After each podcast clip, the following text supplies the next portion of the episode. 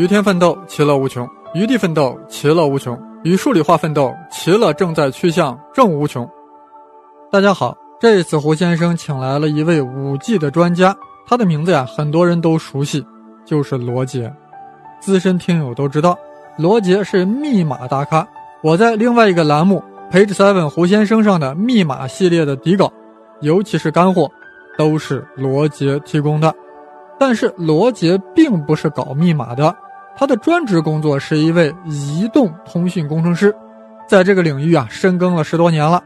经历了二 G 的大发展，三 G 大建设，四 G 的大投入，现在又开始大布局五 G 了。难怪电视台在去年都邀请他做五 G 的深度采访。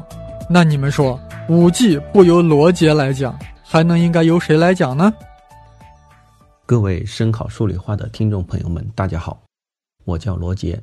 原本也是胡先生栏目的一名忠实听众，一次机缘巧合与胡先生搭上了话，有幸为胡先生的节目提供了一些素材。年前胡先生想邀请我给大家讲一讲五 G，其实我心里也是挺没准的，因为五 G 这个词对于普通大众来说并不是一个非常新鲜的词汇了，从去年一开始，它进入人们的视野。然后以一种爆发式的增长方式，一度成为互联网上的热点话题。大到国家战略，小到个人生活，无处没有五 G 的身影。一时间，网络上的五 G 科普文也成井喷之势。所以，大家多多少少会对五 G 有一些了解。那么这个时候再来讲五 G，如何才能讲得精彩、讲得别致、讲得有胡先生节目的特点呢？我想，这个节目既然叫声考数理化。那么就需要从一个理工科的角度来聊一聊五 G 吧。我们将从论文标准规范的角度来聊一聊五 G，尽量让大家了解五 G 究竟是什么，它能为我们带来什么，而它又是为什么能给我们带来这些呢？我们要知其然，知其所以然。好了，一开始我们来先来聊一聊什么是五 G。大家可能都知道。五 G 就是第五代移动通信系统，这里简简单单的九个字包含了三个层面的意思：一是通信系统，二是移动，三是第五代。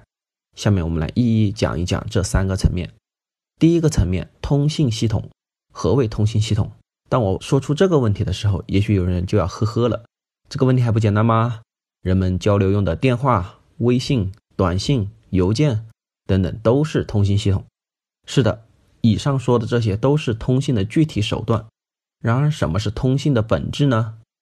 一九四八年，一位牛人克莱德·香农发表了一篇论文《通信的数学理论》，其中是这样定义的：通信的本质就是在一个地方复现另一个地方选定的消息，这一复现可能是准确的，也可能是近似的。通信系统必须能够处理从一个集合中任意选定的消息，而不是仅能处理实际选择的特定消息。听一听这个定义，是不是就把通信从具体的通信手段中抽象出来了呢？同时，香农还给出了一般通信系统的五个组成部分。第一个，信源，信息的源头，这个比较好理解，就是我们要说的话，要打的字。或者是想上网看的视频等等，都是信源。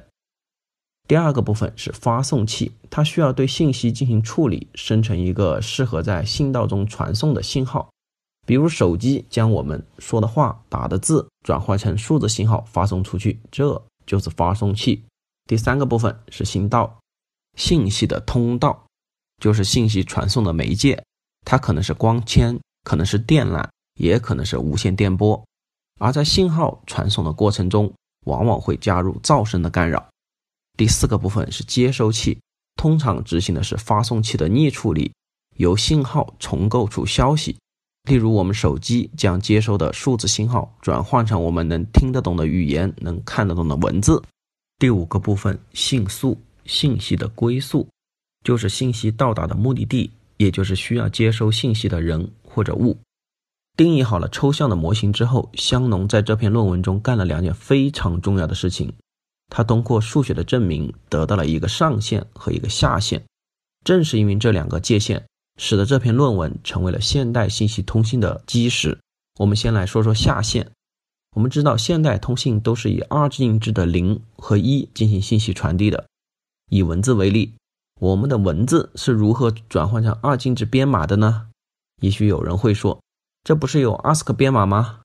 是的，ASC 码是被广泛应用于计算机领域的，它采用了八个二进制数字代替字母、数字或者符号，这一过程就叫做信源编码，也就是将原始的信源信息通过一定的规则变换成只包含零和一的二进制数字。注意，这里的编码叫做信源编码，另外还有叫信道编码，两者有一字之差，但是作用完全不一样。信道编码我们后面再讲，这里还是回来先看看信源编码。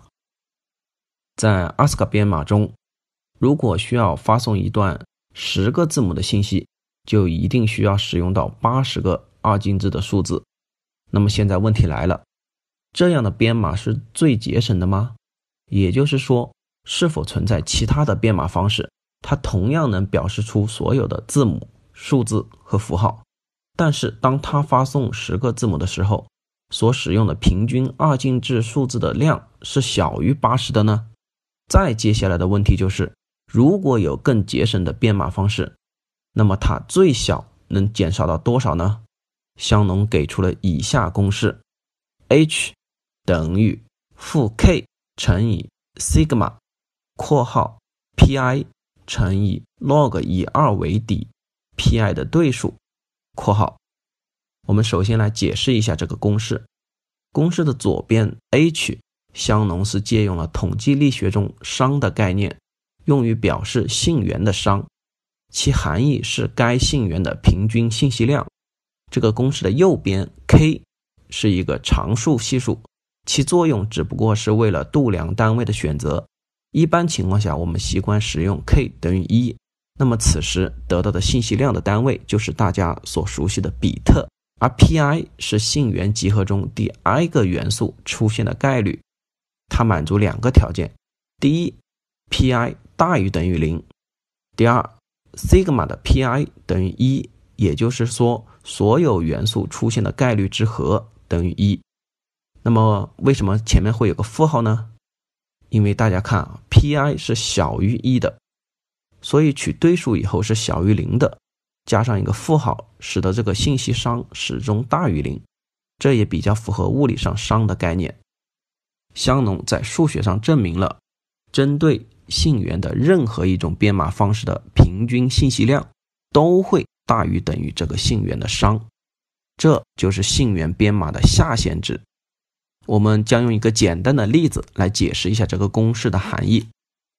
现在，比如我们有一个信源的集合，它包含 a、b、c、d 四个字母，我们需要从这个集合中反复的选取其中的一个字母发送出去。那么该如何编码呢？你可能很自然的想到，这里有 a、b、c、d 四个字母，四种可能，那么二的二次方正好就是四，所以可以设计一种编码方式。使用两个二进制数来表示，比如说零零代表 A，零一代表 B，一零代表 C，一一代表 D。有计算机基础的朋友肯定就会知道，这种情况下每个字母都需要两个比特来进行编码，所以平均每字母的信息量就是两个比特。好，那现在我们再用。刚才的信息商的公式来计算一下这种信源它的单字母信息量是多少呢？这里的 pi 等于四分之一，那么也就是负四分之一乘以 log 二的四分之一等于二分之一。那么一共有 a b c d 四个字母，所以二分之一乘以四等于两比特。你会发现上面的编码方式得到的单字母信息量。与信息商公式计算的平均单字母信息量是完全相同的，也就是两比特。这时我们就可以说，这种编码方式达到了该信源的编码下限。但是如果换一种情况，如果每次挑选字母的时候，各个字母被选中的概率不一样呢？比如，选 A 的概率是二分之一，选 B 的概率是四分之一，选 C 和选 D 的概率都是八分之一。这时如果还用零零零一一零一一这种编码方式，会不会是信息量最小的方案呢？答案是否定的。我们再次代入信息商的公式来看一下，这时 Pi 就不全是四分之一了。比如 A 的 Pi 是二分之一，B 的 Pi 是四分之一，C 的 Pi 是八分之一，D 的 Pi 是八分之一。那么我们把所有的 Pi 乘以 log 二的 Pi 加起来，再取一个负号，结果是一点七五比特。这时候你会发现，上面的编码方案的单字母信息量已经大于了这个信息商的单字母信息量，这说明。该编码方案并不是一个最优的方案。那么有什么其他的编码方案呢？我可以列举其中的一种，比如我用一个数字零代表 A，用两个数字一零代表 B，用三个数字一一零代表 C，用三个数字一一一代表 D，这样也能表示出所有的信息，同时还不会产生歧义。那有同学可能会问了，什么叫产生歧义呢？举个例子来说。例如，我用零代表 A，一代表 B，用一零代表 C。那么，如果我发出了一个一零这个信息，那么接收端到底是把它解释成 C 还是解释成 B A？那么这里就是产生了歧义。至于上面那种方式的编码方式不会产生歧义，大家可以自己思考一下，或者试着写上一段信息，然后按这个规则编码解码试试看。大家可能注意到了。在这种编码方式下，每个字母的编码位长是不一样的。A 是一位，也就是一个比特；B 是两位，也就是两个比特；C 和 D 都是三位，三个比特。那么平均的位长该怎么计算呢？总不能直接一加二加三加三除以四吧？因为这里的平均值没有考虑到各个字母出现的概率是不同的，因此需要将字母出现的概率引入进来，作为加权平均计算。比如 A 出现的概率是二分之一，其长度是一个比特，那么 A 对于平均位长的贡献就是二分之一乘以一等于二分之一。按照这个思路，继续把 B、C、D 字母的贡献算出来，其总和就是二分之一乘以一加上四分之一乘以二加上八分之一乘以三再加八分之一乘以三，最后结果等于一点七五。大家发现没有？这种编码。得到的平均位长和信息商计算的结果一致，这说明什么？这就说明了这种编码方式达到了该信源的编码下限，是最节省信息量的编码方案之一。从直观上理解，A 出现的概率最大，所以用最短的一个数字来表示；B 次之，用两位；C 和 D 出现的比率最低，所以用最多的三位。那么，如果我们要发送的消息，是二十六个英文字母组成的英文，而且每个英文字母出现的概率都是完全随机的，也就都是二十六分之一。那么这种信源的商是多少呢？大家可以算一下，就是以二为底的二十六的对数，约等于四点七个比特。也就是说，采用任何一种编码方式，其单字母的信息量将大于等于四点七比特。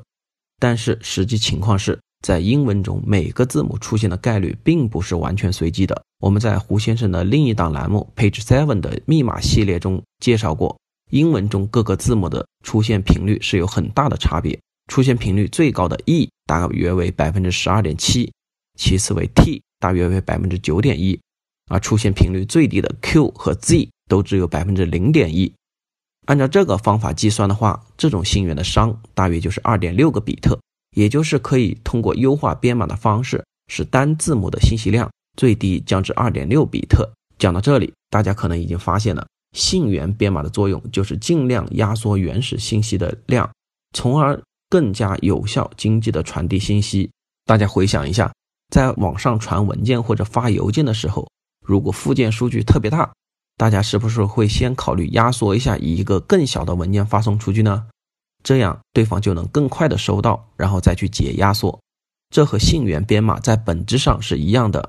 而到底能将一个信源压缩到多小，同时又不会丢失信息呢？这就是香农给出的压缩最大下限：h 等于负 k 乘以 sigma（ 括号 pi log 二的 pi 括号）。终于说完了下限，现在我们再来看看上限。过去人们一直认为，在一个有噪声干扰的信道中传送信息，无论如何都无法做到无差错的传送。这似乎也符合人们一贯以来的直觉。然而，香农在这篇论文中证明了这样一个结论：在一个有噪声干扰的信道中，存在这么一个临界通信速率，或者也叫极限速率。只要以不高于这个极限的速率传送信息，就可以实现以任意低的误差率传送。这一段话读起来比较拗口，其中又是不高于，又是任意低，有点类似于数学中极限的定义。用简单的话来说，香农给出了一个信道的最大传送速率，只要以小于或等于这个速率的速度传送信息，就可以实现无差错的传送。这个最大的速率公式就是 c 等于 b 乘以以二为底（括号）。一加上 s 除以 n（ 括号）的对数，其中 b 代表 bandwidth，也就是该信道的带宽；s 代表 signal，是信号的平均功率；n 代表 noise，是噪声的平均功率。我们可以通过公式看到，一个信道的最大速率和信道的带宽成正比，和信噪比，也就是信号功率除以噪声功率的对数成正比。这个公式的意义在于什么呢？我举个例子来说，我们知道这几十年来，网络从二 G 发展到三 G，发展到四 G，上网的速度在整体上是不断提高的。网上也不是有个段子说吗？二 G 是看小说灌水，三 G 是看图发照片，四 G 是追剧刷视频。而在这提高的背后，都是标准规范围绕着这个公式做的不断更新。举个简单例子来看。直接从公式上面看，提升信道速率最简单粗暴的方法是什么呢？是不是就是增大信道带宽 b？毕竟是成正比例嘛。那么从二 G 到五 G，这个带宽 b 到底增长了多少呢？两 G 的 GSM 标准频率带宽为两百 K 赫兹，三 G 的 WCDMA 标准频率带宽为五兆赫兹，四 G 的 FDD-LTE 标准频率带宽是二十兆赫兹。那么到了五 G 的标准，典型的频率配置带宽为一百兆。如果到了毫米波段，甚至可以达到四百兆赫兹的带宽。讲到这里，有的细心的朋友可能会问了：那是不是想提高信道的最大速率，只要不断的增加带宽就行了呢？这是一个非常好的问题。从公式上看，确实是这个道理。但实际上，这是一个简化了的公式。简化了什么呢？就简化了那个 n。也就是噪声，这个噪声准确的来说应该叫高斯白噪声。这些噪声是由元器件本身产生的热噪声带来的，可以看成是无数独立的微小电流脉冲叠加而成的。学过概率论的朋友可能知道，根据中心极限定理，可以认为它们是服从高斯分布的，也就是一种中间高、两边低的中型分布。同时，这种噪声还有一种特征，它在所有频率上的功率谱密度恒定。类似于光学中的白色光谱，因为白色光谱包含了所有的可见光光谱，所以把这种噪声称为高斯白噪声。如果大家对白噪声还没有直观的感受话，可以回想一下以前的有线电视机在没有信号的时候，那种白色雪花背景发出的噪音也是白色白噪音。还有收音机调台的时候没有电台的背景噪声，这些都是白噪声。这个噪声。它的平均功率等于 N 零乘以 B，也就是功率谱密度乘以信道带宽。所以信道最大速率的公式应该改写成 C 等于 B 乘以以二为底（括号一加上 S 除以 N 零乘以 B 括号）的对数。通过一些极限的知识，我们可以计算，当 B 趋于无穷大的时候，C 的值。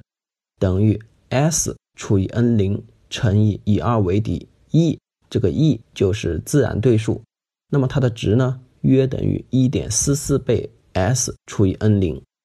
这下大家就可以看到，当 B 也就是信道带宽趋于无穷大的时候，信道的速率并不会趋于无穷大，而是趋于一个有限值。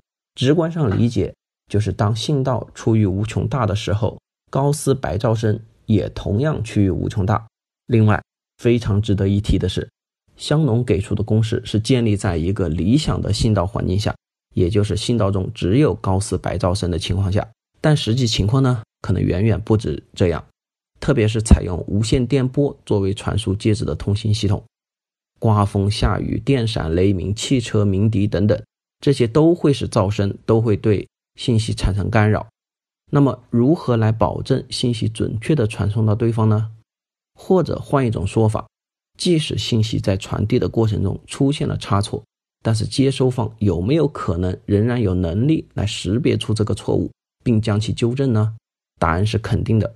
这就是信道编码所要解决的问题，区别于前面我们提到的信源编码。信源编码干的是压缩的活儿，让编码尽可能少；而信道编码刚好相反，它会在原始信息中添加冗余数据，用于让接收方进行校验，看看信息是否在传递过程中被干扰产生了错误。一个好的信道编码必须要考虑两个方面的事情：第一，在误差允许的范围内。添加的冗余数据应该尽可能的少，因为冗余数据本身并不是发送方想要传递的信息，只是为了用于校验和纠错。冗余信息添加的越多，信息传递的效率就会越低。注意，这里我用了一个前提是误差允许的范围，因为并不是所有的信息传递都要求百分之百的准确无误。有时候可以允许一定范围的误差，以换来更高效的传送效率。第二，信道编码的编码和解码的速度应该尽可能的快，因为如果编码解码的速度慢，同样会影响到整个通信系统的效率。举一个典型的例子吧，大家可能也许听过 LDPC 编码吧，也就是去年炒得沸沸扬扬的 5G 标准投票的事情。当时的备选方案之一就是 LDPC 编码，这个编码呢，早在1963年就已经提出来了，但为什么从一 G 到四 G 都没有将其采纳作为新道编码的方案呢？关键的一个原因就是过去的硬件能力不行。LDPC 编码的编码效果很好，但是呢，需要强大的计算能力和存储单元作为支撑，以前的芯片硬件无法达到相应的水准。导致实际处理编码和解码的时间比较长，所以一直无法得到使用。直到 5G 时代，硬件水平已经能够达到，才将其作为 5G 系统中的一种新道编码方案。好了，关于信道编码，今天在这里就不再展开了。到后面我们讲 5G 的接入网络时候，我们再慢慢讲，详细讲。现在回到香农公式中。虽然香农给出了一个信道速率的最大极限，但是我们说了，由于信道中除了白噪声以外，还有各种其他的噪声，需要通过信道编码来克服这些噪声所带来的影响。而衡量一个信道编码是好是坏的标准，就是看编码后的信道最大速率与香农给出的上限有多大的差距，差距越小越好。从早期的汉明码到卷积码。从 Turbo 码到 LDPC 编码、Polo 码，后世的数学家、科学家向着这个极限一步步的迈进，正是所谓的香农极限。好了，到这里第一个层面通信系统的内容就介绍完了。我们从香农的论文入手，介绍了通信的本质、通信系统的构成，以及通信系统中两个重要的极限，一个是信源编码的下限。一个是信道速率的上限。下一篇我们将进入五 G 的第二个层面的意思——移动。好，各位听到了罗杰的五 G 的开篇，已经感受到这个系列又是一盘大棋，我们等着看好戏。另外啊，罗杰关于太平洋战争的密码干货，刚刚在公众号上公布了，有兴趣的可以去看看。我的微信公众号是“开门胡先生”。当然是带竹字头的生。